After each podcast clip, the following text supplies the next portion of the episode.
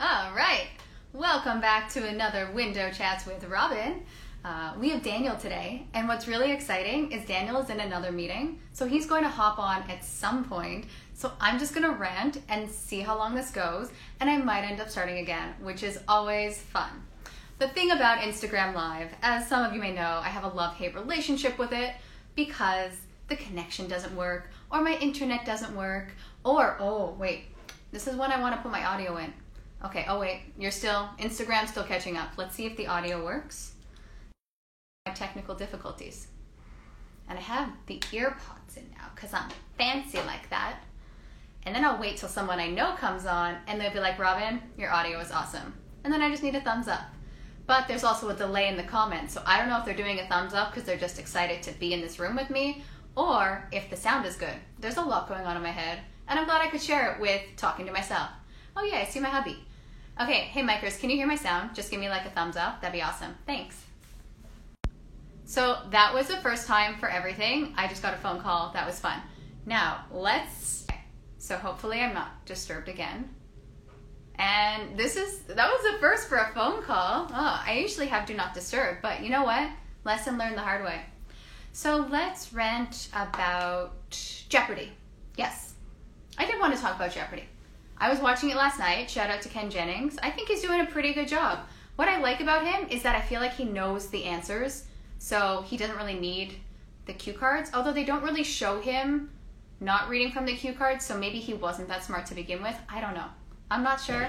I have faith in him, though.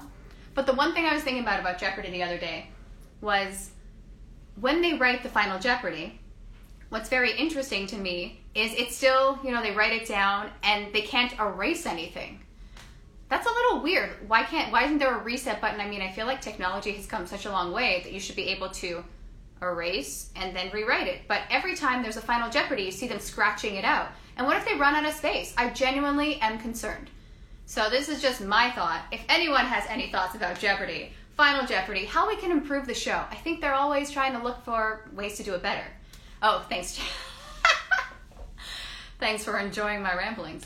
Uh, because I, uh, I enjoy talking to myself on a daily basis. But genuinely, I am curious. They have the special guest coming in, which could be cool. I like Ken. I vote for Ken. I think my vote is very important. Yeah. What did Robin say about Jeopardy? Who should be the host? Well, that's, that's why uh, they pay me the big bucks, and that's why I'm doing what I'm doing in my studio. Oh, God. If Dano doesn't come on soon, I'm going to have to restart this because this is this is going to get awkward. Um, let's see. Someone write a comment, and I, I will discuss it. Oh yeah, actually, I'll do a shout out to Jen. I saw your morning chat. She does them at nine a m It's Coffee Chats with Jen. It was early, I still watched it, and I enjoyed that. And she had dental surgery and she was pushing through. That is commitment. I have to give you mad props for that because I would not be on a live if I had dental surgery. Or, I mean, I say that, but if I booked something and it was really good and it paid well, yeah, I would do it. So yeah, you know what, this is what us actors do. Yeah, it's it's all for the craft. For the love of the craft. Ah, so, uh, oh yeah, no problem, Jen. My pleasure. I enjoy watching. See, this is like actors supporting actors, people supporting people. It's a nice community we're building. Now, the question is, your, your mouth didn't fail you a couple times. You were, I, I understood pretty much everything. I think you were self-doubting yourself, and that is what I do all the time. Like, even though I'm starting this, I'm thinking, should I start? Should I wait for Daniel? Is he gonna come on? What if Daniel doesn't show up and I just end up talking about Daniel the whole time? I think that could be fun. So I have like a special guest, but they don't show up and then I just talk about how I know them and then it just saves time when they come in, if they come in at all. That could be a thing. Oh, I got a heart. Okay, I respect that. Or it could be a delayed heart because there's delays on comments. I don't know. So I'll just assume it was for the comment I just said and I appreciate that. That could be cool. Okay, I'm making someone laugh. My husband has to listen to it because we're married. That's what happens when you get married, but no, I love him too, and he's in the other room and uh, listening, and he's like, why do you do these all the time? And I'm like, I don't know, but he, he supports me, and I appreciate that. That's what marriage is all about, said Rob. Oh, about. Oh, Canadianism. Okay. About. About? About? Uh, if anyone can say that properly, kudos. You know what? No. I say Americans should get used to our Canadian accents. It's sorry and about, and that's how we say it. And that's fine. That's not going to make or break the role. That is my opinion. That is a thought. I just think we're getting a little too nitpicky about words, and then you get in your head, and then I see those lines, and I go, about, uh, um, regarding, I just kind of change the word, and that's probably not appreciated by the writer, so that could be why.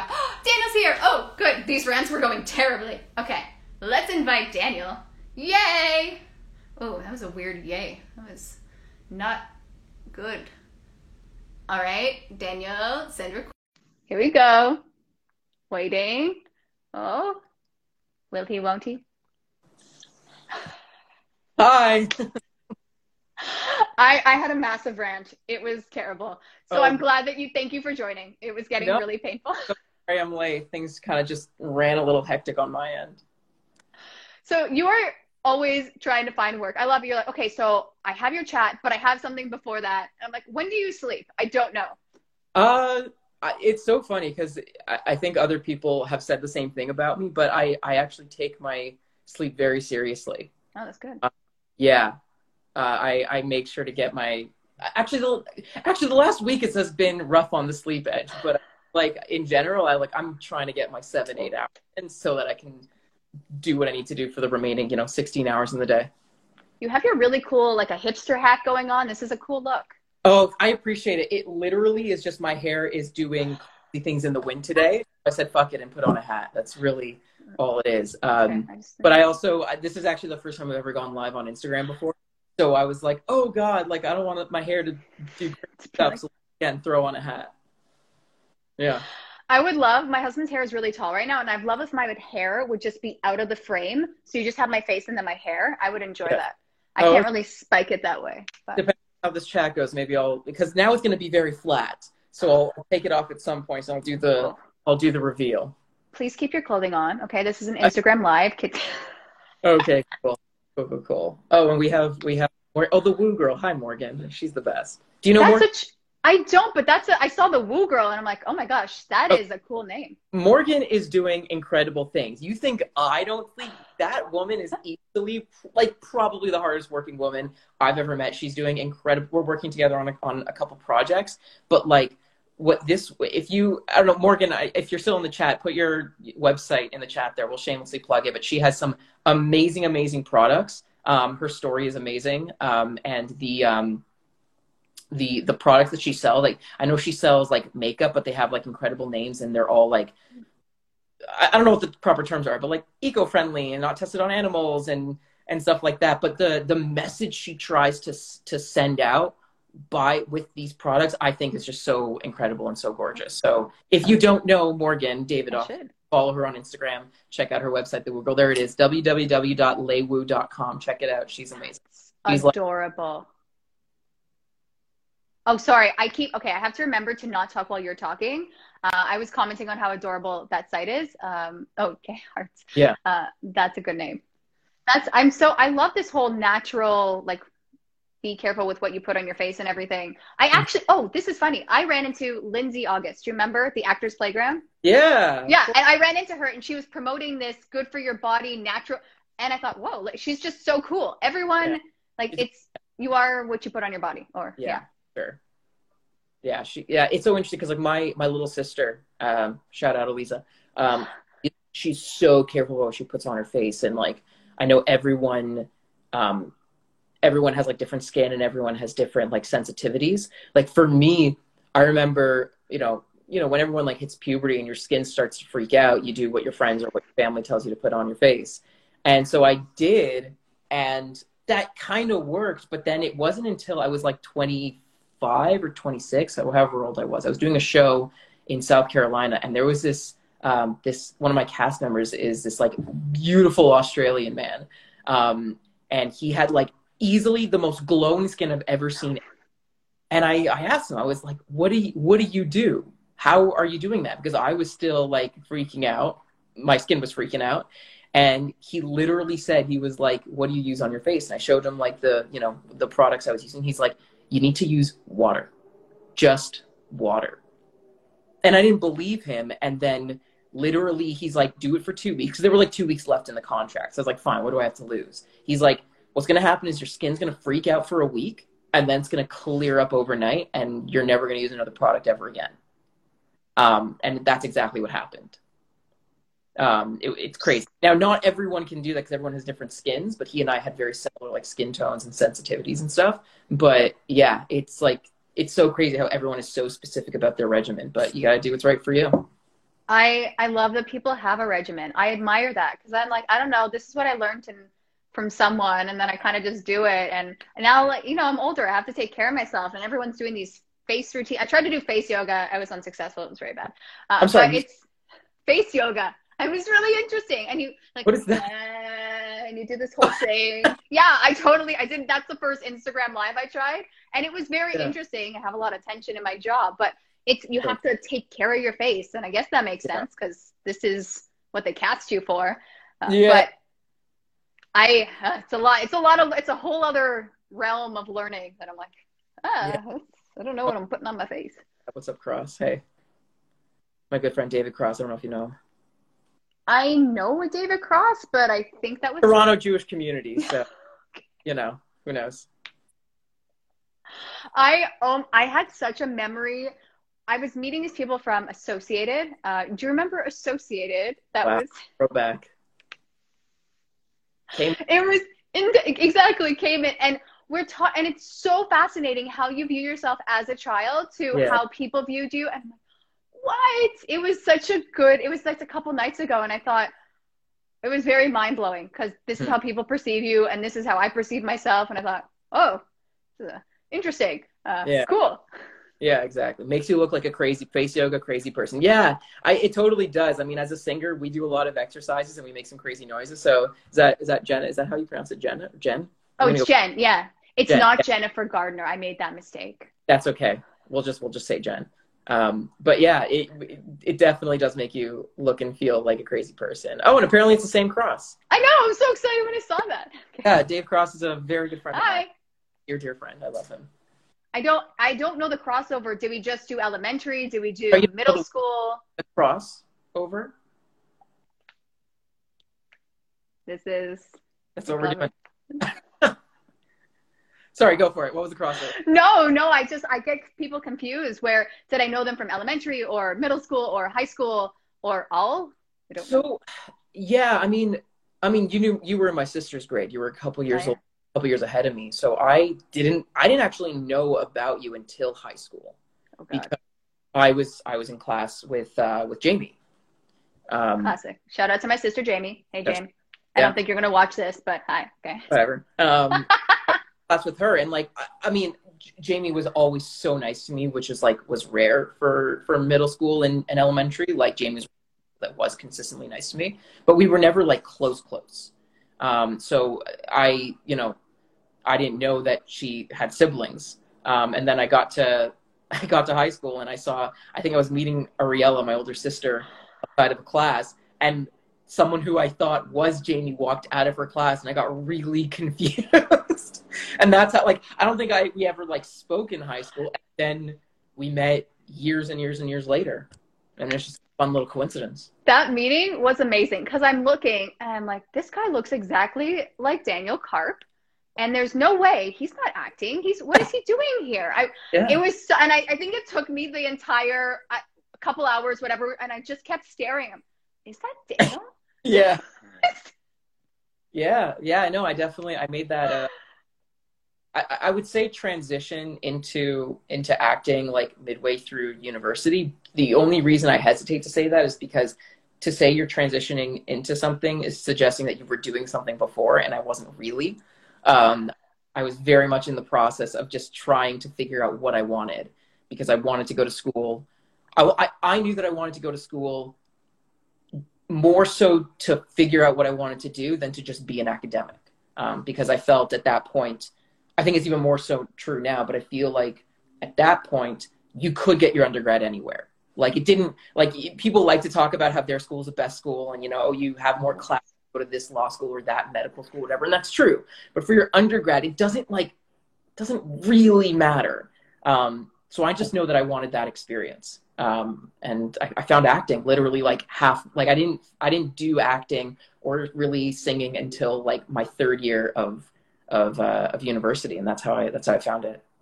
I did not. Okay, because I see I've seen you. I'm not creepy. I just know a lot about people, and it's alarming. Okay. But I saw you. Okay, so we did that group, that film group, whatever. Yeah. And shout out to Actors Playground. It was very. It was yeah. fun. And shout then I, put that together because that's really cool of her. It was really cool. It was a yeah. bunch of actors, and we're just working on our craft, and we're filming stuff. And I thought, yeah, this group's cool. But yeah. I saw you after that in the Toronto Fringe, and I'm like, he sings it, like he performs on stage. I was just. And then I'm fangirling you after their show. I'm like, oh my God, Daniel, hi, do you remember me? We did something together, and it was very awkward for me, but you were so good, and you won an award. Thank you. Yeah. So, because I, I mean, I always liked to sing, um, but I just didn't have um, a family that was, let me, I, I was about to say I didn't have a family that was supportive of it. My family is very supportive, and I'm very lucky, and I wake up every morning and count my blessings of how lucky I am with that. And they are say that it's alive. I get it. I respect yeah. that. Um, that being said, I, and I was talking about this with my dad um, last week. I went on a walk with a friend who isn't in the industry at all. And it's so funny how people who aren't in the arts industry don't really know how to talk about it. They think they know how to talk about it because they watch movies, or because they, you know, one of the beautiful things about, about actors is that because actors are revealing these very deep parts of themselves, we all feel like we know who they are. So we feel like we know how to talk to them or how to talk about it. But a lot of people who don't know the industry, don't have experience, they don't know how to talk about it. So they, so my family was really supportive, but they didn't know how to be supportive. They didn't realize that by being overly critical of a lot of these things doesn't actually, doesn't actually help. Um, so I always liked to sing, and they just weren't supportive in the right way for that.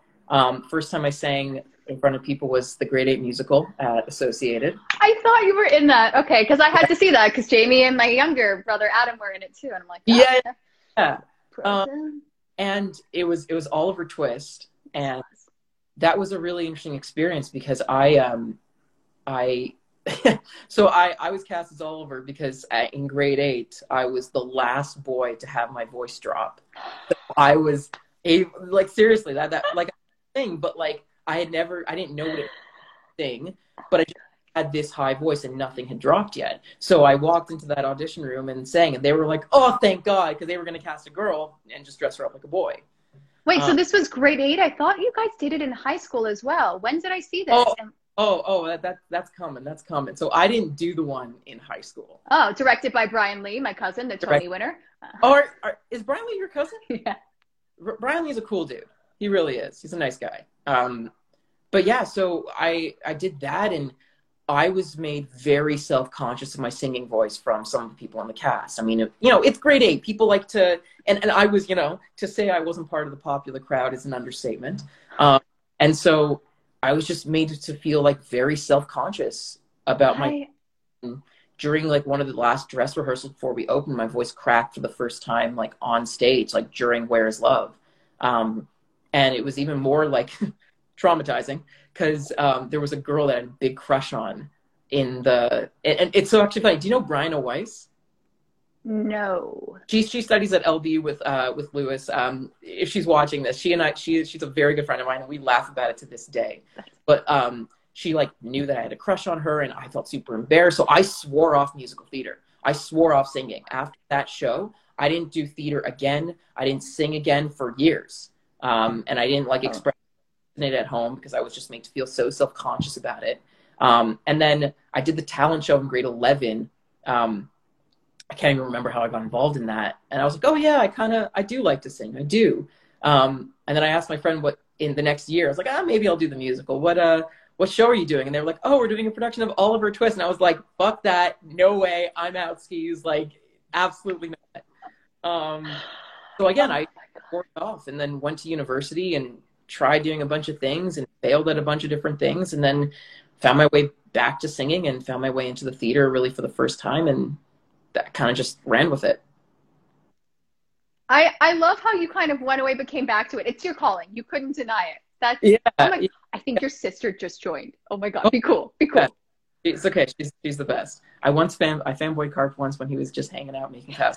That's true. I, I, I fanboyed David Cross as well during that time. So the Um, But yeah, it's it's so interesting. But you know what? That grade eight play is messed up, okay? Because my sister, we went away for a week. I don't remember why. I think we we went away. She came back and her part was given away. And she was Fagin or something like that. She's like the whatever, that's Fagin, right? The Yeah, yeah, yeah, yeah, yeah. The person that does that pick a pocket song? Yeah, the pick pocket, yeah, for yeah. sure.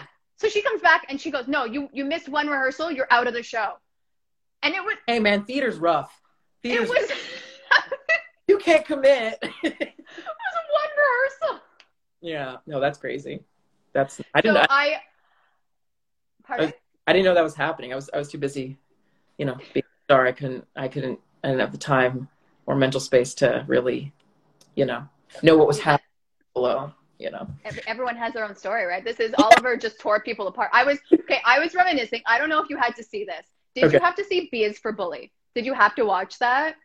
B is for Bully. This is what we did. I was in grade five at Cayman, and we put on a show called B is for Bully, and ironically everyone who was in that show got bullied. It was oh. about anti-bullying. It was so ridiculous. It was that's not that sounds about right for Associated. That sounds like like quintessential Associated.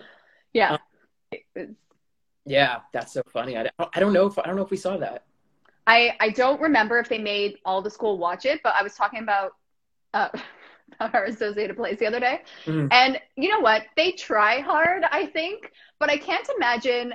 I mean, I don't have kids right now, but I can't imagine watching that because it must have been so bad as a parent. The mics aren't working. The sound's bad. No one's talented. Honestly, maybe there's one, but, and then your kid, honestly, my dad, I love him. He films everything. He would film the wrong person.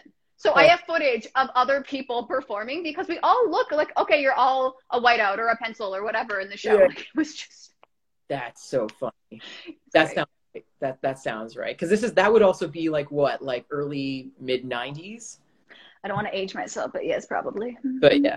Um, yeah. Anyways, going, going back to the other thing. Um, so yeah, so I, when I kind of ran with the whole musical theater thing, I, I really felt for the first time that I'd found like a community of people. Cause I, when I left high school, I didn't know what I wanted to do, but I knew that whatever I did, I wanted to make sure that I, I truly loved it. Not just like kind of liked it. Like I wanted to make sure that I was going to, I wanted to do this for a long time. And I just had no idea what that was. Um, and, you know, and, and shout out to Queen's musical, the Queen's theater department. I mean, it's very different now than it was back then. Um, and I think, you know, nothing's perfect. There were things to improve, but it really did provide me with that, that space to kind of explore this, um, and really try it. And then, um, I, I, I, that's so funny. I actually haven't thought about this in a while. Um, I accidentally applied to a program in the States, um, but then ended up getting in and ended up going anyways, um, and did that musical theater thing and lived in the States for a few years. And then when I moved back to Toronto in like twenty sixteen, twenty seventeen, I'd never done film. I'd never been on screen. And it was just so apparent to me that Canada and specifically Toronto was more of a film and T V town than a theater town. And I was having certain conflicting feelings about theater and musical theater in general. So I was like, this is a good like time to like, you know, reset. This is a really good time to like, you know, try something new. And I am really grateful that I did. And it's funny that actually uh, Brittany Charlotte Smith is in the call right now because um, I met her in my first acting, like film acting class here. Um, and she has easily been one of the people that has been so supportive and, and so kind. And I, I'm glad because I, I found the passion that I felt for theater that I was struggling to feel, I felt for screen. And I've been running with that kind of ever since. I, you're so good. I love watching you in class. And oh. I, I still remember, I have such a vivid memory of, I think it was a film, again, I know what you did. I don't know what it was. I think it was from Ozark. And you just whip out this accent. I'm like, what can't this kid do? I believe you.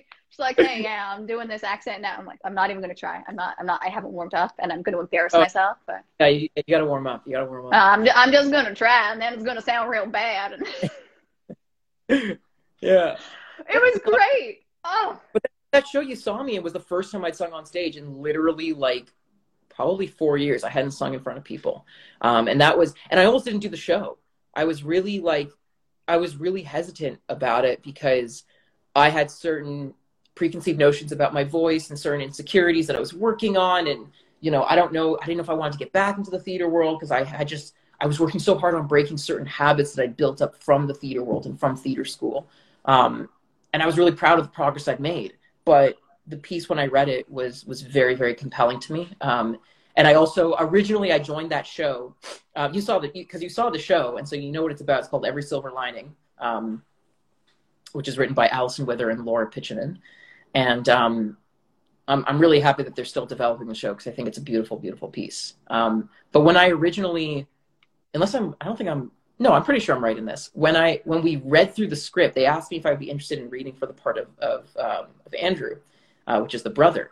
And kind of spoilers if anyone's here who hasn't seen the show, but the show is about Clara, who, who is Andrew's brother, who, de- it, the show is about how Andrew has cancer and him dealing with it, but it's from the perspective of Clara and all the pressures and the social pressures and the family pressures that she has to deal with, with trying to keep everyone together while they're dealing with Andrew's cancer, uh, which is a really nice twist on, on that kind of perspective. Um, so in the original version we read through, Andrew dies in the first like five minutes. And so I was like, okay, this might be a good thing for me to do because it's small, low stakes, you know, there's no pressure. It's a really small role. This is great. And then just as the show developed, it became a bigger role and a bigger part, which is like, you know, woe is me. But it, it became more than I anticipated. And I, I'm so grateful for it because it turned into something that's very near and dear to my heart. But it's just funny how that kind of kind of blew up. Um, well, as, as you're saying, it was a small role. I'm thinking, no, it wasn't. Yeah, yeah. no, yeah. it wasn't. Right, exactly. But that's but that's how it started off, and that's why I signed on. And and it's you know, it was one. Of, it's one of the few times since leaving theater school that I felt that same passion that I felt going into theater school, and that same passion for material that I feel when I'm working, um, or like whether it's in class or on set or whatever. It's just.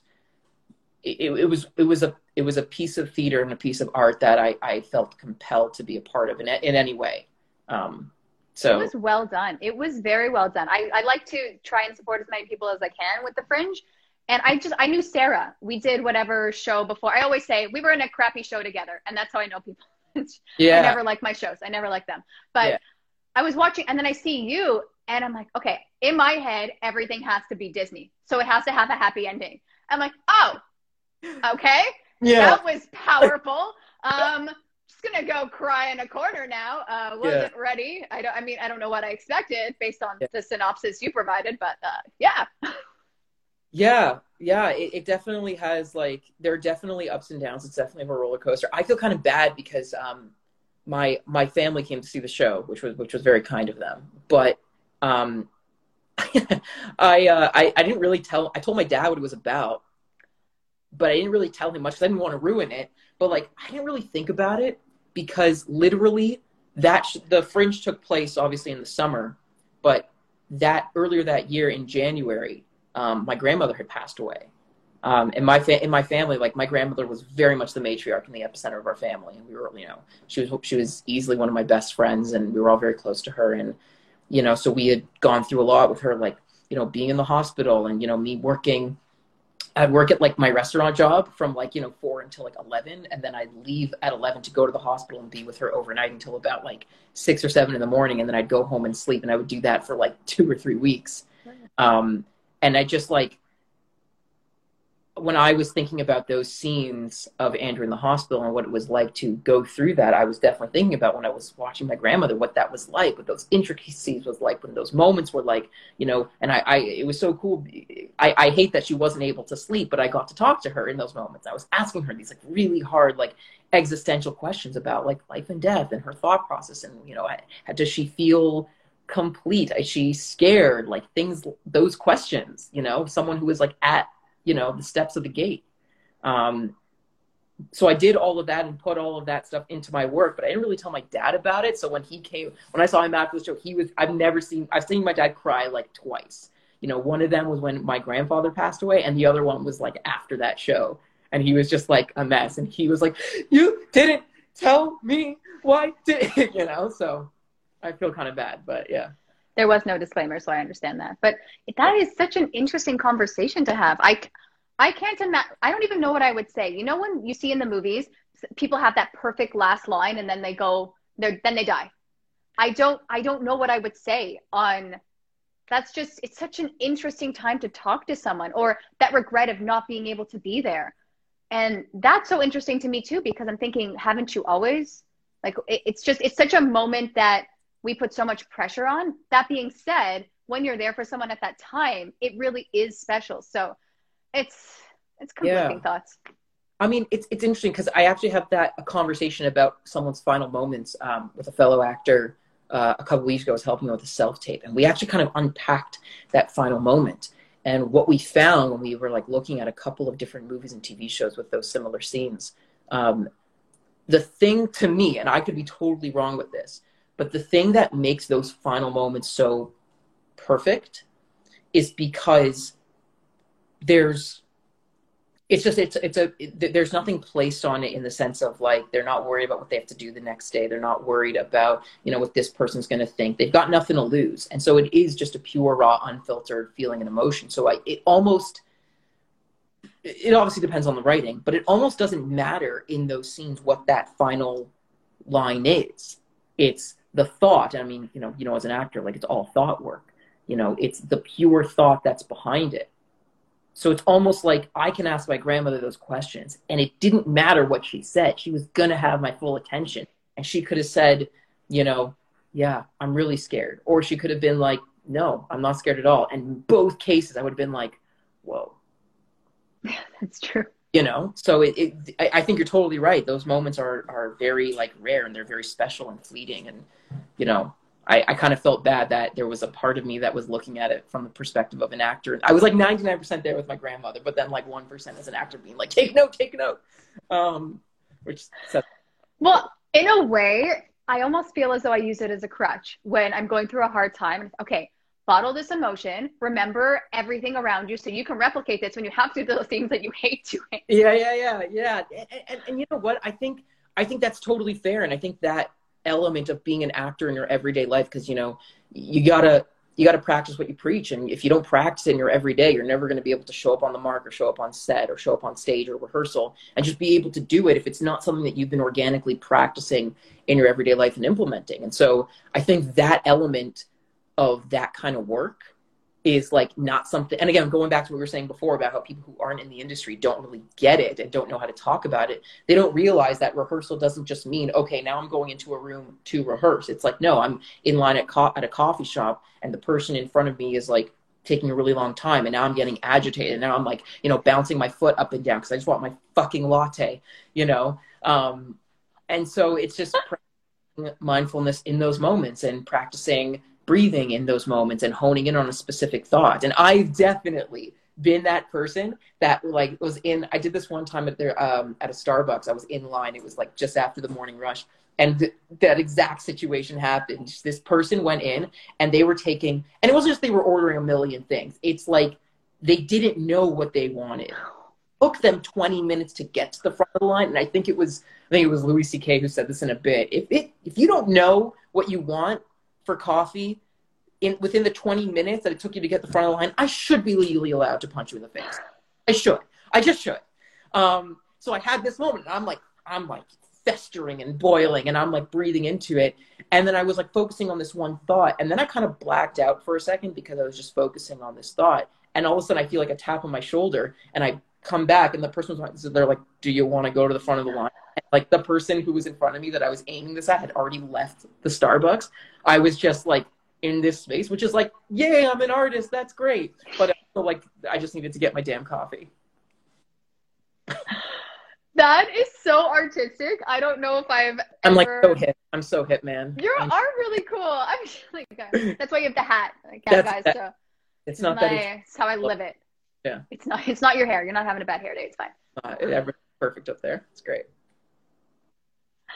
Um, I find it, I just find, I find it fascinating to see people that I knew when they were younger and just how they, I get so, such a weird sense of pride. And I don't, I mean, again, we weren't that close. I just, but I see you and I see your work. And I think oh. even for the monologues then you were doing something, I'm like, look at him go. I'm so proud of him. He's growing up so fast. Like, so. You're such a sweetheart. It's no, you're so, you're so kind, Robin. And, and, and I, I feel the same pride towards people that I know. And like, like, you know, do you know Thomas Colford? Oh my God, he's amazing. He's amazing. And like, he, he, he kind of, you know, took a took a leap of faith, and he moved to New York to do this acting program. And I'm like so proud of him. And like, you know, obviously I'm I'm now supporting him more from a distance. But it's when I see stuff like that, or when I see like the skits that you post and, you know, the stuff you're working on, I'm like, yes, like they're putting themselves out there, because, you know, I think having the secu- the sound of mind security within yourself, um, to share those parts of yourself that you feel you're still working on, but allowing us to see you in your pure self in the middle of your process, in the middle of your journey, is like a lot harder to do than than people recognize. And like there are, I want to do that more, and I definitely get in my own way. I mean, I, you know, I don't post a lot. Like I used to post more, but I get really insecure about my singing and guitar playing. And so I haven't been posting videos about it. And I literally had a conversation with myself like two days ago in the shower. What the hell are you doing? Get back on it. Who cares? You know? So I, yeah, I, I, the, the feeling is mutual. The, the It's really, I, I, I love when I post something and then I lose followers. And like, I just, I honestly just stopped looking. I'm like, I'm just going to share. Just sh- I, I'm the only person that posts and they're like, I'm done with her. And it's so fun. Oh yeah. Um, it's called Alexandra saying post more, uh, from, do you remember Alexandra from Alexander Augustine? Do I, do I remember her? I, you had a face, and I'm like, how do you not know? Do I have to spell it out for you? Like, she's awesome. Okay. Everyone's no. awesome. I think everyone's awesome. And I'm like, oh, this is all caps. She means business. Please post oh, I, more. I just don't oh. know if that has refreshed for me. Hold on. If it's I hit, okay. it's, is that going to take me out of the call? I don't know. Can I try it? I mean, you can. Okay. Okay. Watch out. And he never came back. Oh, wait, no, I didn't mean that. Oh, yeah. Oh, okay. Hi. Nothing refreshed. I don't know. The chat's not working for me, so I, I don't see any chats, but that's fine. Okay. It was just Alexandra laughing. That's fine. I respect that. Virtual laughs. I feel it. Cool. Um, so you're going to yeah. post more is what I'm taking out of this. Okay. So you have some guitar, some singing. You have to post. I like, I, I've been getting I, homework, so I feel as though I should provide homework for the people. Yeah, right. No, honestly, like I, I think with respect to you posting and losing followers, I'm like, I think that's great. I think I love that. Like I, there's a wishes that was the case. Cause when I, when I post something, depending on like, you know, the hashtags or whatever, not that I have an incredibly large following, I don't, but it's like, I feel like I gain like one or two followers, or, you know, every now and then. And that I'm aware that that does, that sends me that dopamine hit. I'm like, oh God, I got that thing out of it. That's tangible that I can see and value, or I put value on it for some reason. And I wish that wasn't an element. I wish that wasn't a reason to do it or not to do it. And so the fact you're telling me you lose followers, I'm like, yes, filter the haters out. Filter all of them out. They don't deserve your content. That's awesome. For me, that would be like, yes, I need to make more. That's amazing. Um, so I have to do that. I know I got one hate comment and then I started writing like comedically back to her. It was very fun for me because I man. thought who is, because you know, like I look them up because I look everyone up because that's what I do. And I'm like, who is this little teenage girl sitting at home writing negativity? Okay, can you check yeah. yourself? Uh, yeah, exactly. And then I went all mom in my head. And I'm like, no, Robin, she's not, you're just one little person. You're not going to change her outlook on life. So I'm yeah. just going to write some comedy. Thanks for watching and supporting the cause. Like, yeah. Hey, the fact of the matter is she did she did comment on, which does she watched your, it. your, your, um, what's the, what's the word? Um, it's not interaction. What's the word when you, It is, I mean, it is interaction, but there's um, there there's a word for uh, media engagement. Engagement. Yeah. It enhances your engagement when someone comments on your profile. So she is supporting you in a way. Um, but yeah, that's so funny. Oh my God. This is a great username. Act like a monster. Do you know this person? I mean, maybe. I, I really I, like that name. Okay. For me, so I can't actually, I can't actually tell. Have you ever acted like a monster? This is just curiosity now. I got distracted. Have I ever acted like a monster? I've never had that role.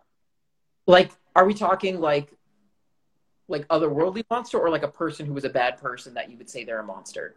Oh, no, I don't need to go that deep with you. I just meant a monster in a film. Oh, oh, I did. Wait, oh. I, that's so funny. I did.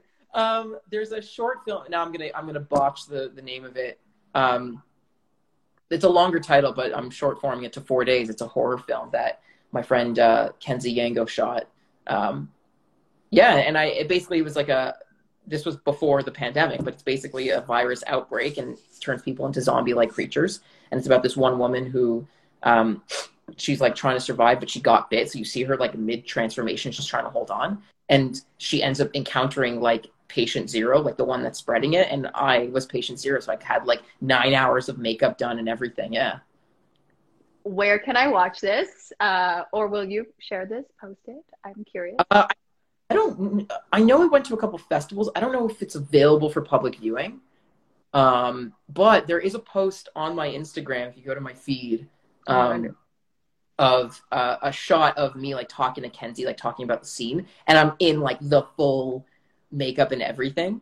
Um, so, and it's got, it, if you go through it, you'll see it's like blue lit. So it's pretty, it's pretty easy to, to notice, but yeah, it's, it was a lot. I mean, the nine and a half hours of makeup was, was rough at three in the morning, but yeah. That's a lot. That's, that's like X-Men level. What's going, oh. Did you get full body? What's going on? I, I got waist up, waist up. Whoa. Yeah. Bald cap, waist up, uh, contact lenses, every, yeah. Wait, was this paid or was this unpaid? This... This was unpaid. Yeah, sounds right. Okay. Yeah. No, no, no. But but it wasn't. One of, I'm joking. It wasn't one of those unpaid gigs. This was like it's nine hours of makeup. They know what they're doing, right? This, like I'm. This was like a, a friend, Kenzie, reached out to me and was like, "Hey, man, we need someone to play this monster. Are you free this day, this time? We just need a body. There's no lines." And I was like, "Fuck yeah! Be on set for a day, hang out with Kenzie. Like this is awesome." I ended up knowing a couple of people on set and made some good connections that day, so I was happy to do it. Um, Kenzie owed me dinner after that because he said it wouldn't take that long. And he didn't, like he told me he needed a person to play a monster. He didn't tell me it would be almost ten hours of makeup at a certain time in the morning. Um, so he felt kind of bad after that, but I was happy to, to help out. And the, the film looks great and the, sh the footage looks great. So it wasn't one of those gigs where I felt I was taken advantage of. That's always good. Um, Alexandra pointed out, at least it was only waist off. It doesn't affect you going to the washroom. That's a good point. That's fair. That would be bad. That would be bad. That was, have you, have you read about these Marvel, like the superheroes, their costumes are apparently terrible. They're apparently super uncomfortable. And that is shocking to me because they're these huge action figures. They're getting paid so much money yeah. and they can't really, they're restricted. That bothers me. Yeah, but, uh, I can't, but, it's, but I, I found that about like, I don't know, like you see all these spy movies where they're wearing like a suit and tie and they're doing, you know, they come into a fight scene. And I'm like, I've worn a lot of suits. You know, Jew boy going to synagogue. But I've worn hashtag shul. Uh. Those are not comfortable. Those that is not something that I would want to like. That is not something that I would want to do kung fu in. That is not something I would want to drop from a ceiling in. You know, it's just the most like they. they I can't imagine they'd be you know supportive or comfortable or tactical in any way, shape, or form. I, I, I that doesn't surprise. I didn't know that, but that doesn't surprise me. I, I appreciate the women in the high heels and like those dresses, and yet they have a million guns on them. Like, yeah, they were hiding everywhere. How did you not it's know? Like, you would think like there's like, well, as you're walking, there's it's like when you have change in your pocket, and every time you take a step, there's like a little jingle jangle. So with when they have like the dress on, you can see like one. If you can see one of their legs, that means all their guns and weapons are on the other leg, and they're not like clanking at all. Like that's crazy. And it's still very tight to the body, and I'm like, huh, look at this movie magic. Yeah. I disagree. Uh, I disagree. I'm really upset that the, uh, the chat's not working for me. That's unfortunate, but that's fine. Oh, they're just talking. Honestly, it's a lot of negativity. Uh, you don't have a lot of people that like you. Oh. I've never gotten more positive feedback. I posted your everyone. Oh, Daniel, I love Daniel. I'm so excited. I'm like, cool. Yeah, he's okay. I'm like whatever. I mean, no, you're awesome. But it was so. It was so exciting. And also the people that know you that I know from other places. I'm like, Daniel, you get around, not in a weird way, just in a good way. I know. I, it can be weird, I guess. Wait, I don't know. What do you mean? Well, I know. So I knew someone from like random, I, like I audition for anything. I have a serious problem. So I, it was like some random community theater I did in Scarborough. They were reaching like Daniel's awesome. I'm like, oh yeah. How do you know? I don't know how you know him. Um, oh my gosh. I think her name is pronounced Avra or A I think it's Avra. Oh, she's very nice. Do you know oh, that her? That's crazy. She was so, we did like this eight hour audition for Cabaret together. It was intense. It was, I love auditioning for them. Scarborough Music Theater, shout out. Yeah. Um, I'm okay not getting anything because their auditions are so fun. Legitimately, they're the best people. I will always audition for them. Um, I have always auditioned for them. Will I, will I book something? I don't know. But I'm okay with just meeting people like Avra that knows you. I'm very excited. Avra's really nice. We met because I was, uh, when I first, when I first went back to Canada, I was just looking to do anything like art related, just anything in theater, any, like literally anything. Cause I didn't do theater until after I left Toronto. And then I knew the American market more so than I knew the Canadian market. So I was like, fuck it, do anything. And so I got involved with this group called Unsung Heroes, which I think, I think they do some stuff. Um, I didn't end up doing the show with them. I had to pull out of it um, because When, um, so the, the, the group is headed, is, was created by Neil Dlin, and his brother, um, Richard Dlin, was my high school math teacher. And he was the teacher that, um, no, wait, I did not know this because my sister-in-law is friends with Neil Dlin and they were at the wedding, but Mister Dlin is, I, where did I piece that together? Okay. I don't know. Common last name. There's a lot of people with the last name Dlin walking around. That's amazing. I didn't mean to interrupt you, but that was what? Okay, as you were. Yeah. So I, I got in touch with Mister Dlin because I knew that he was um, he was helping chat with their musical. They were doing Beauty and the Beast that year. So yes, I, re- I know. That's the year we did a fake musical. I was not upset. What do you mean a fake musical? Well, I think people, I think some people in our grade wrote a musical, and that's what they were performing for our grade twelve. And then the other grade twelves were doing My Dream of Beauty and the Beast. And I'm like, you know what? That's why I wanted to go to chat, and I'm stuck at chat, oh, and I'm yeah. angry. That musical was really good. I saw that. Yeah, fine. But it wasn't Beauty and the Beast, so what do you want? What do you want from me? Yeah. Oh, yes. Was it called Libel in the Bible? Libel in the Bible. Yeah, fine. It wasn't bad, but it's not Beauty and the Beast, okay? I want that, like, I wanted the chance to audition, okay? Fair. That's fair. All I'm asking. Fair enough. Fair enough. Um, but yeah, I reached out to Richard Dlin and I was like, hey, like I'm in town and I'm trying to figure out what the hell I'm doing. Do you need any help with the school musical? I just got back from theater school. And he was like, yeah, come on in. So he and I, like, you know, we met up for coffee and told me that his brother was doing this, uh, this, this fundraising concert benefit thing. Um, and I was like, oh, that sounds awesome. So I auditioned, but I was also like bartending downtown. And this was at a point where it's like, keep in mind, I just came from theater school. Like I know how to be in rehearsal. I did not need, I personally do not need six months, five days a week of rehearsal to put on a show. I don't. I finished a gig where I put on a full production musical in a week and a half. So like, I don't need that. Um, so I told them, I was like, look, I, my schedule's pretty tight as far as like work, because I'm trying to make money. I just moved back to Canada, I'm trying to move downtown. Um, so I can do this show, but I can't come like five days a week. I can't come, you know, even four days a week. It's gotta be like specific when my time is. And they were like, oh, yeah, of course, of course, of course. And just, you know, in true theater fashion, it didn't end up that way. And, you know, I'm not saying that it was wrong of them to have more rehearsal. I think it was absolutely perfect for them to have more rehearsal. I personally just couldn't meet the obligation. And so it wasn't fair to them because I had to consistently miss rehearsal, and that wasn't fair to all the other people that were showing up. So I pulled out. Um, not because I didn't want to do it. I very much wanted to do it. I loved those people, and I loved we, we were going to do some cool stuff, and I, I'm jealous that I wasn't able to be a part of it, but I, I just couldn't meet that commitment. That's just not where I was at. And they all understood. Um, and I've gone to see a couple of the shows since. Um, but why are we talking about this again? I can't remember.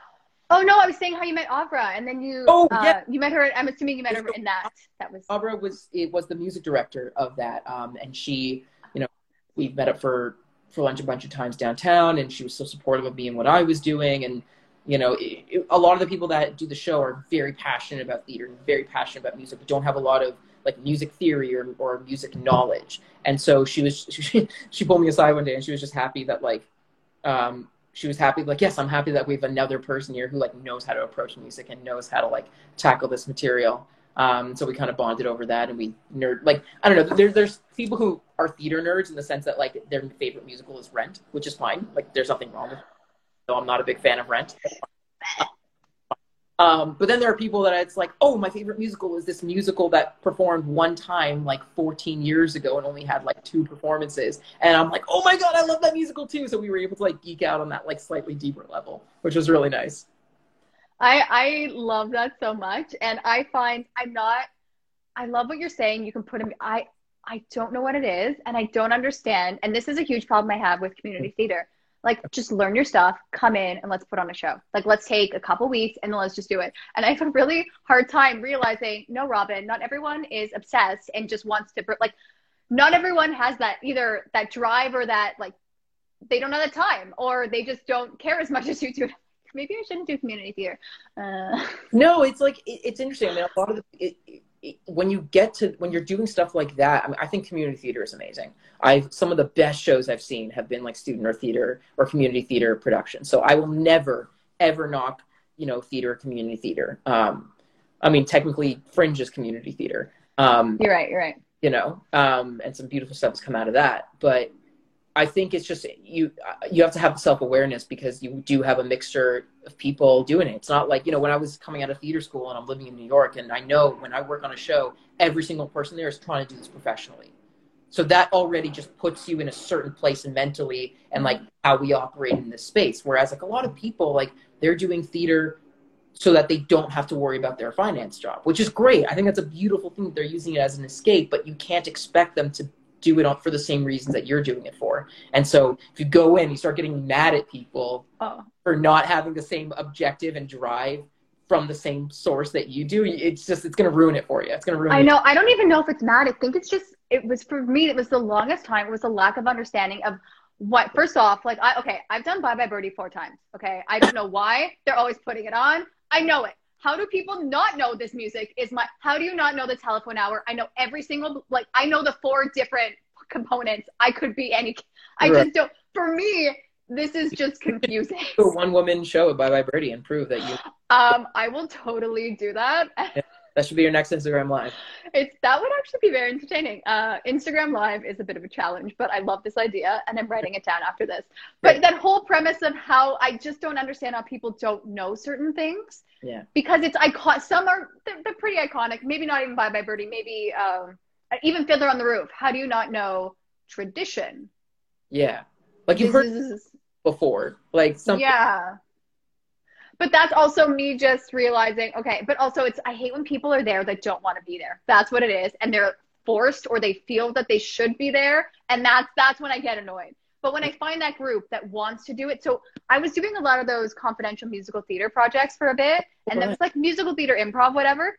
And that was just, we all wanted to be there. We just performed the show one night, and it was so magical because everyone took the time. They learned their bit, and you just put on a show. And I love working with those kind of people that have that same passion. Yeah. That being said, it could still be in community theater. It's just finding the right group, but it, it's those, it's those people of, I don't want to be here. I'm just on my phone. I guess I'll learn it right before the show. And that's that attitude that I just. Yeah. Uh, it sucks, especially when you like, when you either in that community theater show or like in your own professional life, when you take it so seriously, when you put your heart and soul into it. I mean, I, I think it's true of everything, not just theater. I mean, you worked a finance job and you put your heart and soul into what you were doing, and you were on a team of other people who didn't put their heart and soul into it, it would, it, it would become increasingly more difficult for you to continue performing at that level and to, per, to continue giving that part of yourself over to that, because that isn't reinforced by other people behaving the same way. You know, it's like, I feel like when people behave in a certain way in general, it gives other people subconscious permission to do the same.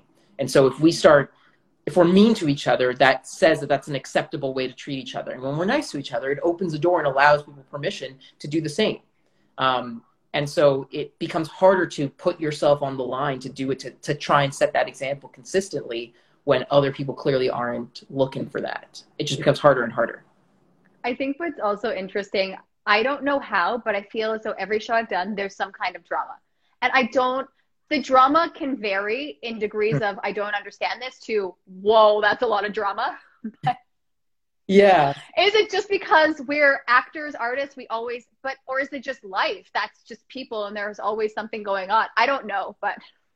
I think, I think it's both, but I think anytime you take um, people, I, I think specifically with actors too, because I think actors, um, do either have the ability to or are more courageous in having more primal emotions and expressing them um, than the average person does. But I think if you take people and put them in an intense setting, whatever that setting is, whether it's rehearsal for a musical or a deserted island because they're trapped, or put them in like, you know, the, like I think a perfect example is like I work a restaurant bartending job. You take a bunch of people as servers and bartenders and slap them at six thirty, seven o'clock p m in the middle of the rush. Intense things are going to happen because they're in an intense environment.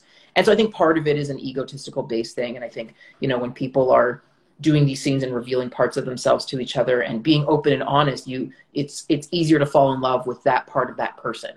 um, because it's so shiningly brilliant that they're allowing you to see that part of themselves. So that makes sense to me. But I think it also makes sense that if you put people in that environment, just intense things are going to happen regardless. And so it's up to us to kind of have that wherewithal and that self-awareness to go, okay, how much of this am I going to be a part of? How much do, am I going to walk away from? Yeah. I, I hate that story of like people made fun, like that Oliver story that you were saying and your voice cracked. And I thought, you know what? Everyone's putting themselves, I, I remember there would pe be people in certain shows I would do and they would make fun of how other people are acting, or I should have gotten this role, and that kind of yeah. animosity. Yeah, and that's yeah. just so negative. You didn't get the role. This is your role, and do it, because it just brings such a, oh, such a, I, I can't think of the word other than negative, and I've used it and that's redundant, but it's just, it's just a downer, honestly. Okay. It's a downer. It you is. Didn't get it. Either quit the show, you're here, or do the role you have. And that just makes right. me, that being said, I know I've definitely brought that kind of anger sometimes. And then I have to check myself. I'm like, Robin, right. you, you're in this show. Okay. You didn't get that role. And yes, in your head, you could probably do it better, but I guarantee you did a shitty audition. I'm not bad at auditioning. Like a hundred percent terrible yeah. at auditioning. I will choose the worst song and the worst monologue every what's time. Your, what's your go-to song for auditioning? I don't. I literally change it every time because that's what I do. Because yeah. in my head, like, it worked for this one, or I'll choose like a really inappropriate song that doesn't match the genre at all. And I'm like, one time I did. One time I did get it right. I actually got a compliment. Uh, and then I get a call back, but I didn't book okay. it. And then I was like, I don't want to be in the course, that kind of attitude. But at least I knew I didn't want to be in the course, and I didn't take the course and just be bitter. So I was proud of myself, but also I probably should have just done the course. What was the, what was the show? What did you audition with? Oh, it was, oh, what's it called? That, um, uh, it was the producers. It was the producers. And it was, so it's Mel Brooks. So I just did a Young Frankenstein one. And yeah. like, thank you for doing the same. I'm like, yeah, what else would I do? That was the only obvious one to me. I just finished Young Frankenstein. I know this show. I'm obviously yeah. going to do a song from Young Frankenstein. I'm like, right, right, uh, it wasn't so obvious to people. I'm like, oh, okay. I thought this, I thought you would have heard this like eight times already because it's the same accent too, but okay. Uh, That's so, I, yeah. That was a good, that was like the best moment I've had. Um, and I was not even getting the role. It was, I chose the right song. That's great. But, th but, that, but that's a form of validation you need. I mean, like, I think it is important, especially like when you're auditioning for a musical, to like audition, like be aware of what the material is and what the story is you're telling. And, you know, the, the choice in, in song and monologue isn't necessarily to show you're a good actor, but it's to show you have an awareness of that kind of material. Um, that being said, I, I have one caveat. I would say that the audition that I did that changed my life the most, um, as far as like musical theater, I one hundred percent auditioned with the wrong kind of song, and I just didn't know any better at the time. So you never know.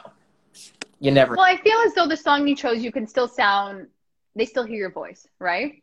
Yeah, well, yeah, you, you want to show that you can sing, but like this per, per specific example, I auditioned, this was like when I was, this was back at Queen's when I was first getting into musical theater, um, like really getting into it. um, I auditioned for a production of Gypsy. Oh my God. I knew nothing about, nothing. I didn't know the story. I didn't know the style of music. I had never heard any song from Gypsy before, ever. And I found out about it because I had just that summer, um, I did a production of Next to Normal in Kingston. That's a powerful uh, one. Yeah, yeah, and and I, I I was very happy to do that role, and I learned a lot on that show. On that show, but I didn't know anything about really about musical theater. I knew of Next to Normal because that was a song that uh, well, that show is a, is something that my friend introduced me to because they were trying to convince me that I should go into singing, and I was self conscious about my higher voice. Um, and they were like, well, listen to this guy who like won who was nominated for a Tony for his high voice in this, and it was Aaron Tveit singing "I'm Alive."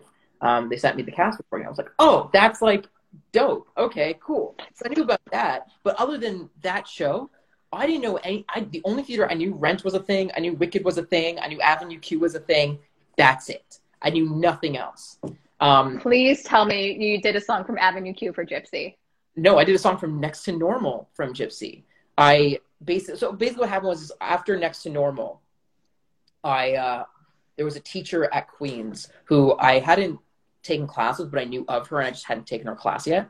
And she kind of like approached me after the show and was like, is this what you want to do? And I didn't know at that point uh, because I was also considering going into theater tech. I was actually building sets for a couple other shows. Um, and so I was like, I didn't know which one I wanted. And back then I didn't like know for sure that acting was my thing. And I was also like, hey, job security. I may want to do this other thing. Um, and so I told her that, and she was like, totally fair. Um, there's this school in New York called A M D A that you should take a look at if you think that this is what you want to do, because I think you'd be a good fit for it. And I was like, yeah, whatever. Okay, whatever. I'm not going to like musical theater school in New York. Uh, I'm not going to do it. Um, but then I was like, I started like, thinking about it. I was like, okay, if this is something I want to do, I got to learn to dance. Like I don't, like I could dance in the sense that I had a good awareness of my body and movement, but I knew no technique whatsoever. So I went down to the Kingston School of Dance on a friend's recommendation, and I spoke to the guy there um, and basically told him my story. Like, this is like, I want to like learn how to dance. I'm like interested in doing this. And as I was leaving, he goes, oh, so you do sing and act, right? And I go, yeah. And he goes, we're doing a production of Gypsy. We're auditioning uh, downtown later. You should you should come by. There's a role that's perfect for you. And again, I didn't know what he was talking about. I had, I was like, ah, I don't know. And it also like, the production of Gypsy overlapped with another student production that I really, uh, student production of Queen's Musical Theater was doing Sweeney Todd, and I wanted to audition for that. Um, so I was like, eh, I'm not sure, whatever. And so I went for coffee with my friend Jessica, who was like a Kingston local and like did theater and music. Her jam, she's a brilliant opera singer. Um, and I told her the story, and she looks at me, she goes, are you fucked? Go. And I was like, I don't want to go. She's like, shut up, go. And it was like a really good company with like a lot of money behind it. And I was like, okay, whatever. I was like, Jess, I don't have any, what do I sing? And she goes, you just did Next to Normal, go. So I went home, and the only sheet music I had was I'm Alive. I'm like, great. I don't nothing. I'm just going to show that I can sing. So I went, I went down to the theater, and there was like a lineup outside the theater door. There were like two hundred people there. And I was like, this is, I did not want to do this, whatever. So the guy, his name is Evan Gage. Um, he came out to look at all the people, and he saw me. He goes, oh, you came. And I was like, yeah, yeah. And he goes, great, great, come, come, come, come, come, come, come. And everyone's like scouring at me because they're like waiting, and I'm just like being bumped to the front of the line. And so I go in, and this guy, uh, Michael Catlin, dear friend of mine who helped me get into theater school, um, he was the director. Um, I, I met him, and, and Evan was like, Michael, this is the guy that I told you that I like had the conversation with like earlier. He actually showed up. And I was like, hey, what's up, guys? Um, and so he goes, great, what are you going to be doing for us? And I was like, I'm going to be doing I'm Alive from Next to Normal. And they all went, okay. okay. So, so I handed the, the I, there was, I was like, yeah, I'm going to do this. It's great. So I, I went to the to the accompanist, and I handed them my sheet music. And yeah, so we did that. And Michael then goes, oh, you were the son in Next to Normal that just happened last summer. And I was like, yeah, you saw that? He's like, yeah, I saw that twice. You were amazing. That, that was awesome. I was like, oh, dude, thank you so much. So, um, long story short, they ended up booking me for, for Tulsa, and I didn't know how to dance. Um, so what ended up happening is I got booked for the role, and I started taking dance classes with Eben, but as a result of being in the show, because I wasn't getting paid, he then gave me private one-on-ones uh, addition, addition, in addition to rehearsals and in addition to, um, to, uh, to the other dance classes I was taking. He gave me one-on-ones to like learn the choreo for this, for this big dance number. Um, and yeah, that was the first time that I, that I danced like really in front of people. Um, and then fast forward a few months later, it was about like eight or nine months later. Um, I was in the audition for A M D A, which I ended up applying to originally by accident, but then I decided to go through with it. And I did my song. I did, uh, I did I'm Alive because it clearly worked for me. Um, and then I did a monologue, and the guy behind the table, I didn't know this at the time, but uh, Casey Colgan, I know he was in the chat earlier. He's amazing. I love Casey Colgan. He was a dance teacher. And he um, he looks at my resume. He goes, oh, you played Tulsa in Gypsy. And I was like, oh, yeah, that was like my introduction to dance. That was awesome. And um, he goes, so did you do like the, the big Tulsa dance? I was like, I did, I did, I did. Yeah, it was my introduction to dance. So it was probably like a, a slightly more like beginner version of it. But yeah, it was a lot of fun. He goes, great, can I see the Tulsa dance? And I froze because I didn't remember it nine months later, but I don't want to be like, oh, no, you can't see it. So I tried to think of like a way to get out of it. So I was like, oh, I don't really like remember it. He goes, oh, that's okay. Just do whatever you remember. I just want to see like you like get a sense of like your, your body movement. I was like, oh, okay. Well, the song is so heavily, like the dance is so heavily intertwined with the song, and I don't have the sheet music, and I'm fucking stupid because these are guys from New York. Everyone knows All I Need Is the Girl. Every accompanist in New York has played All I Need Is the Girl fifty times a day during every audition. Obviously, the accompanist, Chris Stevens, was like, oh, I know, take it from bar seventy-two. And, and it just starts going on. I was like, fuck, here we go. Here we go. So I ended up doing... I like, I'm pretty sure I closed my eyes at the beginning, just be like, just please God, let something come out. And I think I remembered more than I thought. So I started doing stuff. Um, and then I stopped after a while because I couldn't remember anymore. But that ended up, get, that dance, and I, I spoke to my teachers afterwards, that dance got me my scholarship into school, which allowed me financially to go to that school. Um, And it all happened because I sang the wrong song at the right audition. So, oh my, I got chills from that story. Oh my goodness. Yeah, I love that story. So, so there's all these rules about do's and don'ts, but then fuck it. So everyone is going to do Next to Normal now because if you, yeah. well, Dan, work for Daniel. I guess I'm just gonna, uh, I'm gonna do it. It's gonna be my. Next to Normal is a beautiful show, and I, I honestly am surprised that more people don't know about it. Like, it, it's one of the few musicals that actually won a Pulitzer Prize. And, you know, it's, I, I think that movie, not movie, I think that musical should be as well known as mega musicals like, like Rent and Wicked and Miss Saigon and Phantom. So powerful. And it just addresses so many issues. And I think, I honestly wonder if it's just hard for people to watch some of that. Because for me, sometimes I just want to go to a musical and leave happy. I don't know if you leave yeah, and you just have a smile on your face. Yeah. You feel you feel affected, but I don't think you go, oh, yeah, that was Next to Normal. Stomp, some foot stomping music there. Yeah, yeah, yeah, yeah. I mean, there are some bangers. There are, that. actually. I'm thinking of that analyst or that psychoanalyst. I can't remember the name, yeah, yeah, the, but that's the, a funny one. The doctor yeah. one, yeah, that was funny. Bangers in that show. But yeah, it, it definitely is a specific type of theater. And if, you, if you're the type of person that goes to a theater to escape, not the show for you. Like, If, this, if if you go to the theater to see big Broadway numbers, like show-stopping dance sequences, not the show for you. Um, you know, but then again, like neither is Dear Evan Hansen, and look at like what happened with Dear Evan Hansen, and that addresses a wide variety of, you know, hard-hitting topics, and it's Dear Evan Hansen. So, but yeah. So I don't know. I, and I just say break him. Who cares?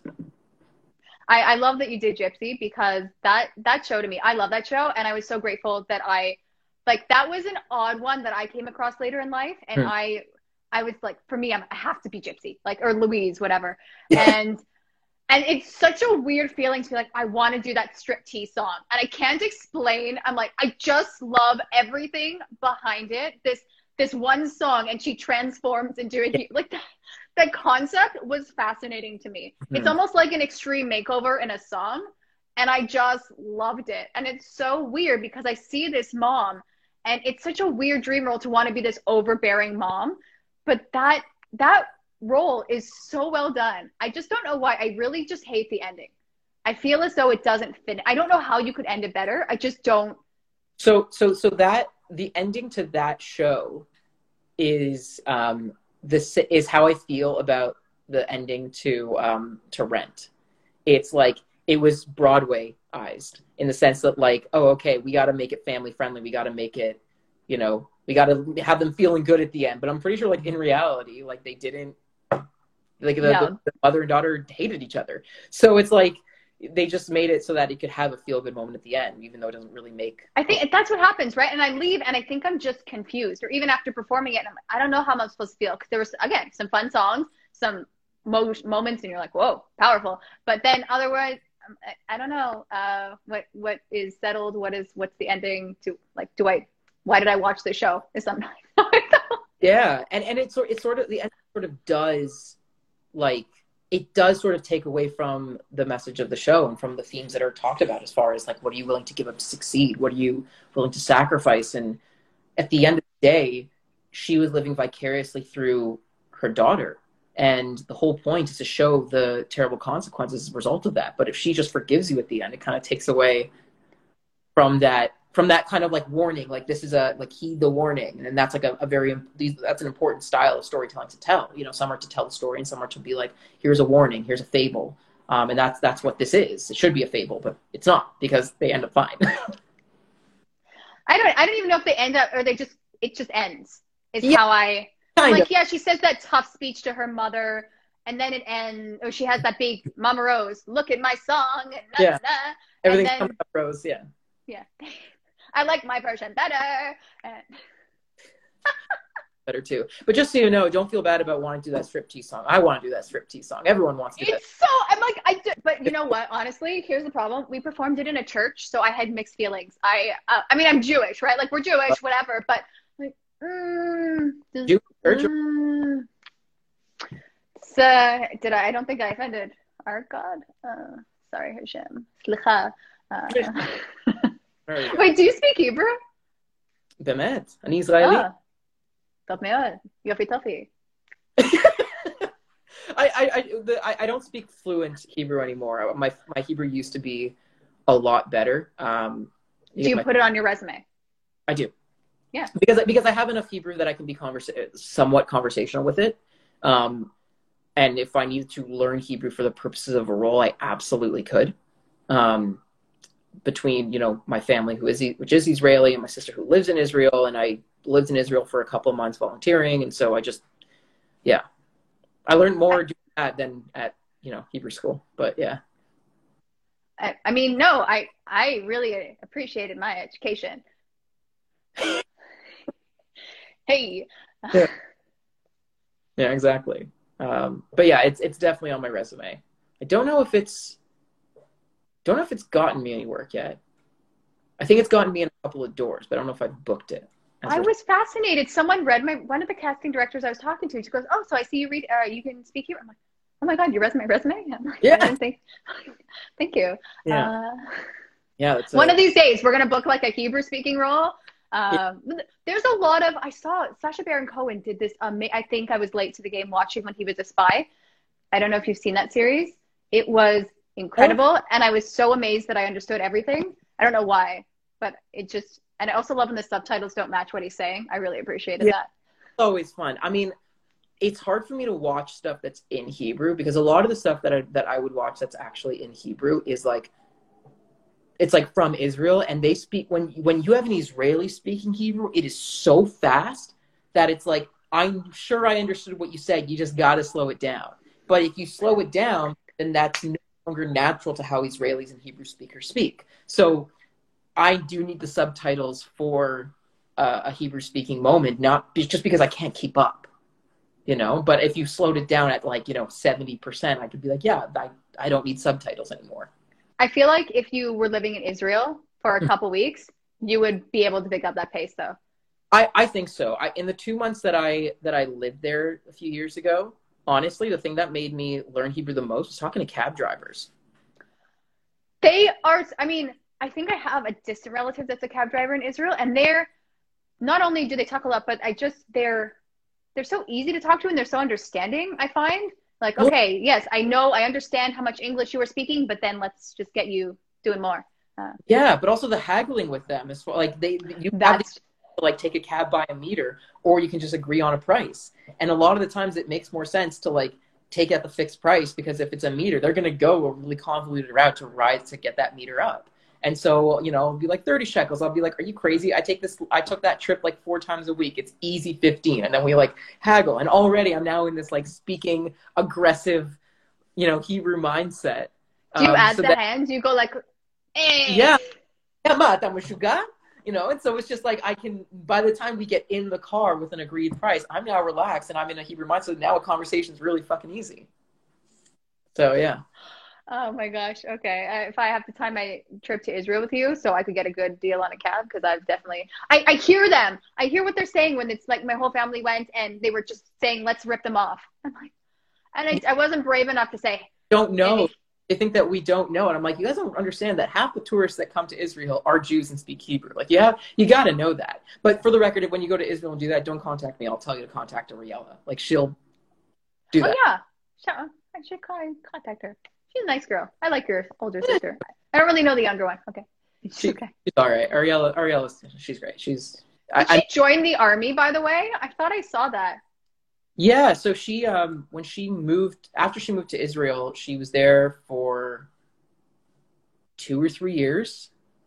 And then she like took a break from school and was working. And then she, she enlisted, um, and she volunteered for the army, and she did like two years, but then she got promoted to a captain or an officer or something. And then she did an additional year. Uh, which was great because they ended up paying for her school, for her undergrad after like, oh. um, and yeah. I can't imagine being in the army. I don't, I don't know why. This is one of the scarier things for me, the concept of being in the army. And I don't know why. Well, I, I almost joined the Israeli army too. I was like literally like ten feet away from it because before I found theater, and that's what I wanted to do. Um, the summer in between my first and second year of university, I went to Israel to volunteer for uh, Magen David Adom. And for the people, I actually, because the chat isn't working for me, I don't know if there's anyone in the call right now. But um, for anyone who doesn't know, Magen David Adom is basically the Israeli Red Cross.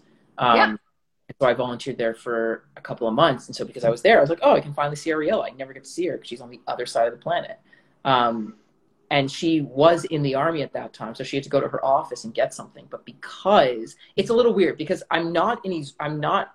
like an Israeli in the sense that I have a passport, but every time I go to Israel, they ask me where my passport is um, because they, because I tell them that like my dad's Israeli, my family's Israeli, and my sister's there and everything. So I could have an Israeli passport and get citizenship.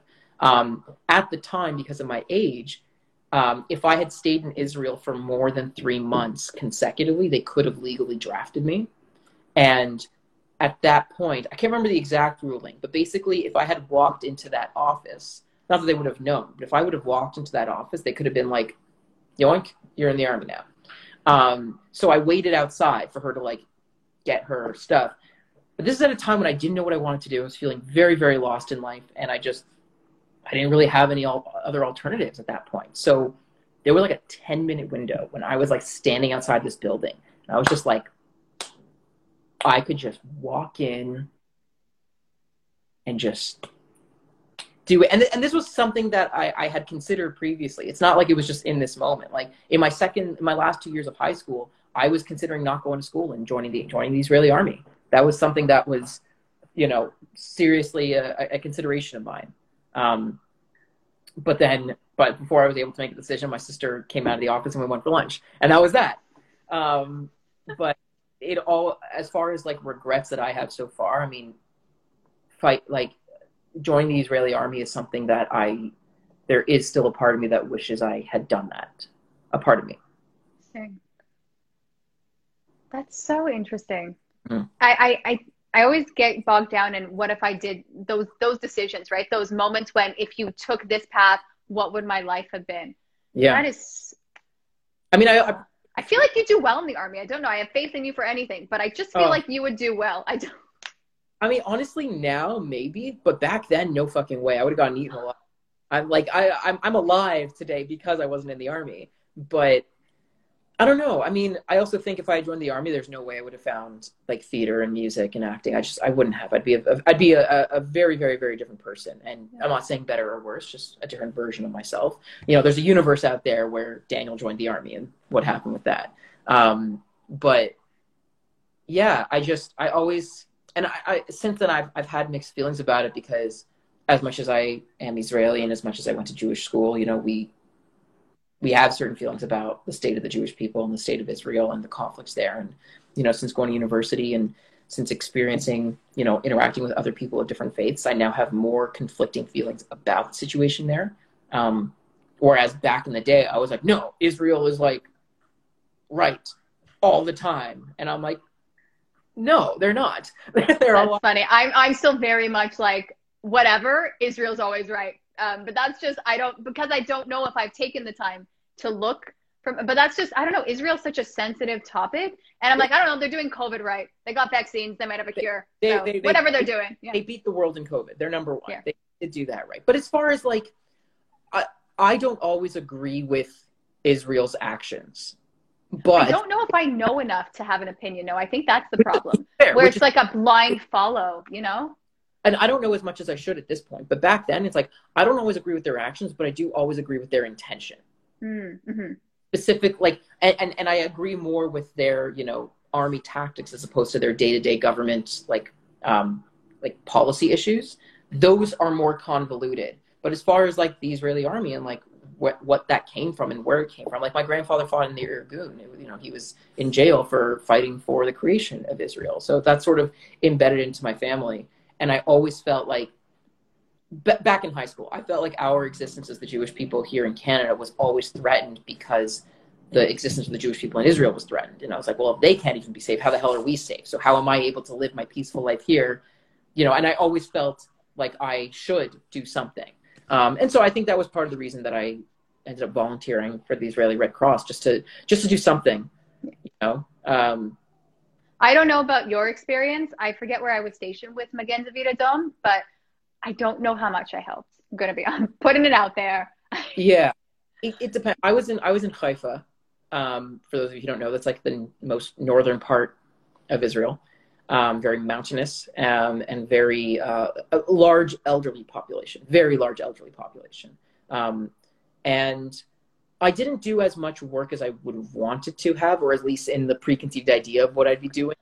But the training was so intense. That's why we had training the training. Was really it was fun. Nuts. And I thought, okay, every day I'm doing C P R. I got this. Yeah.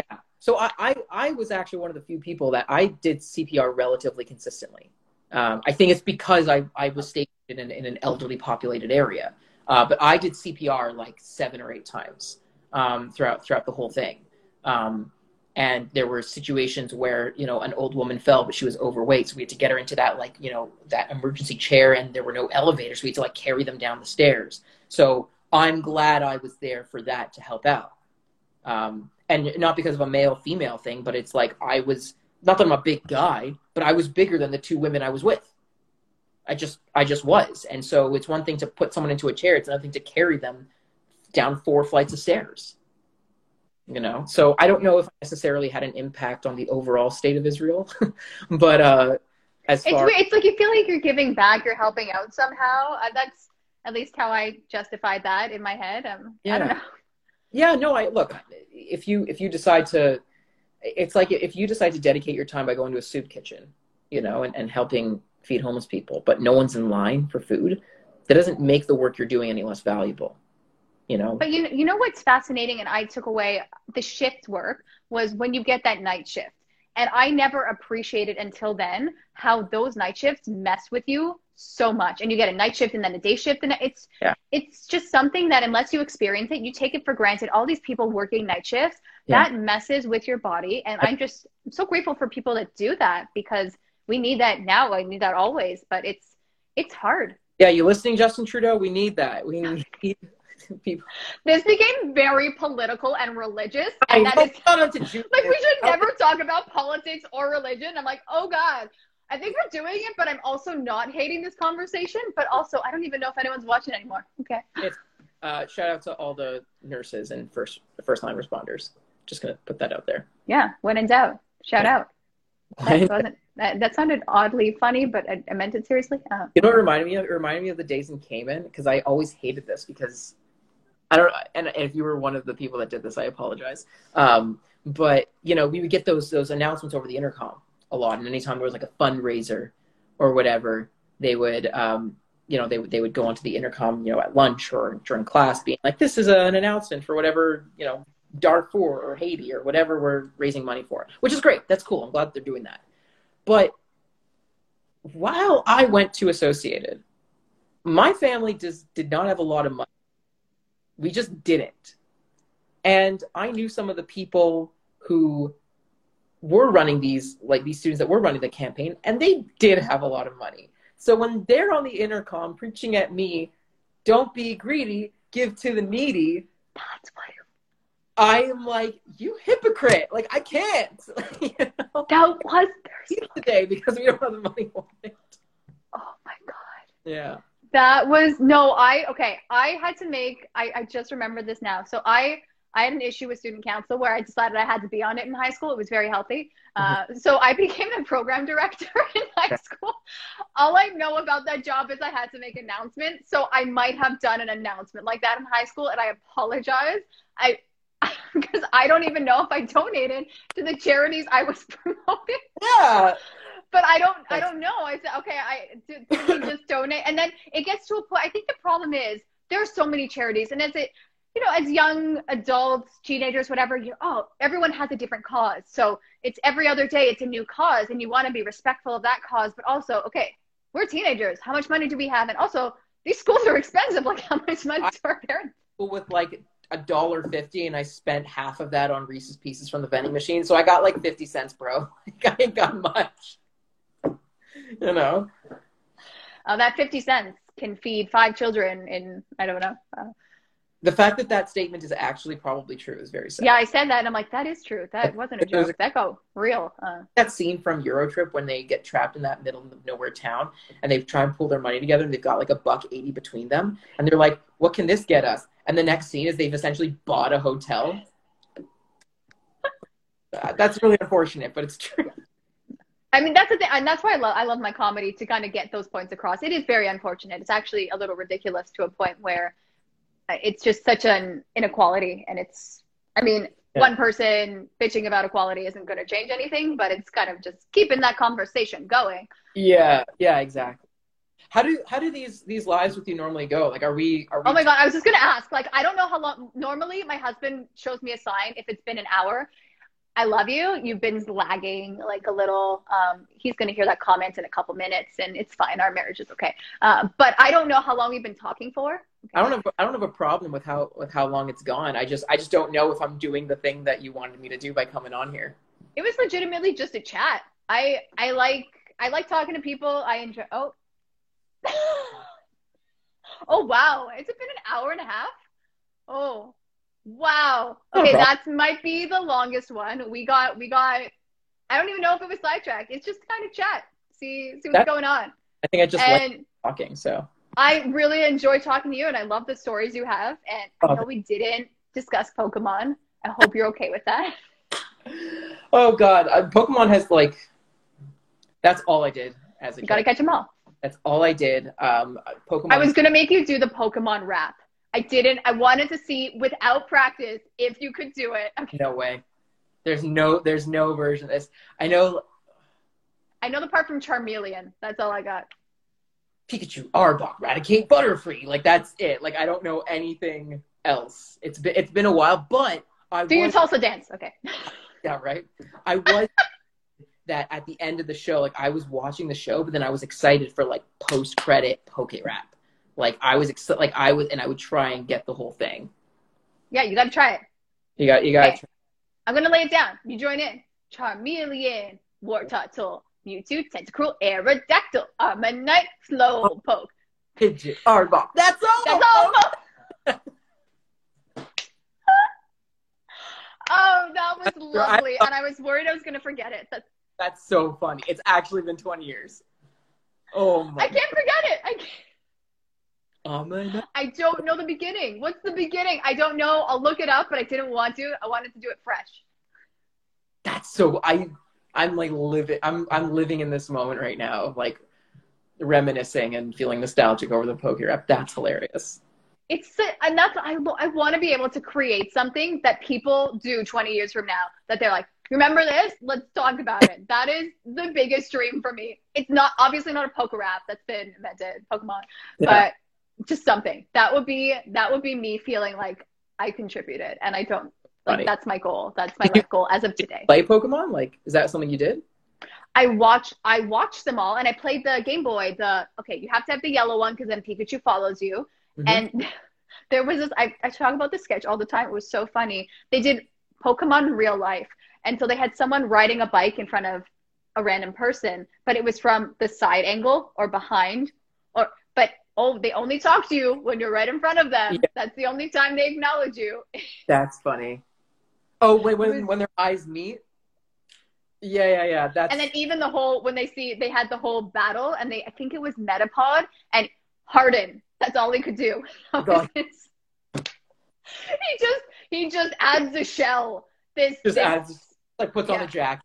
That is. Or, yeah, he just puts on like another jacket.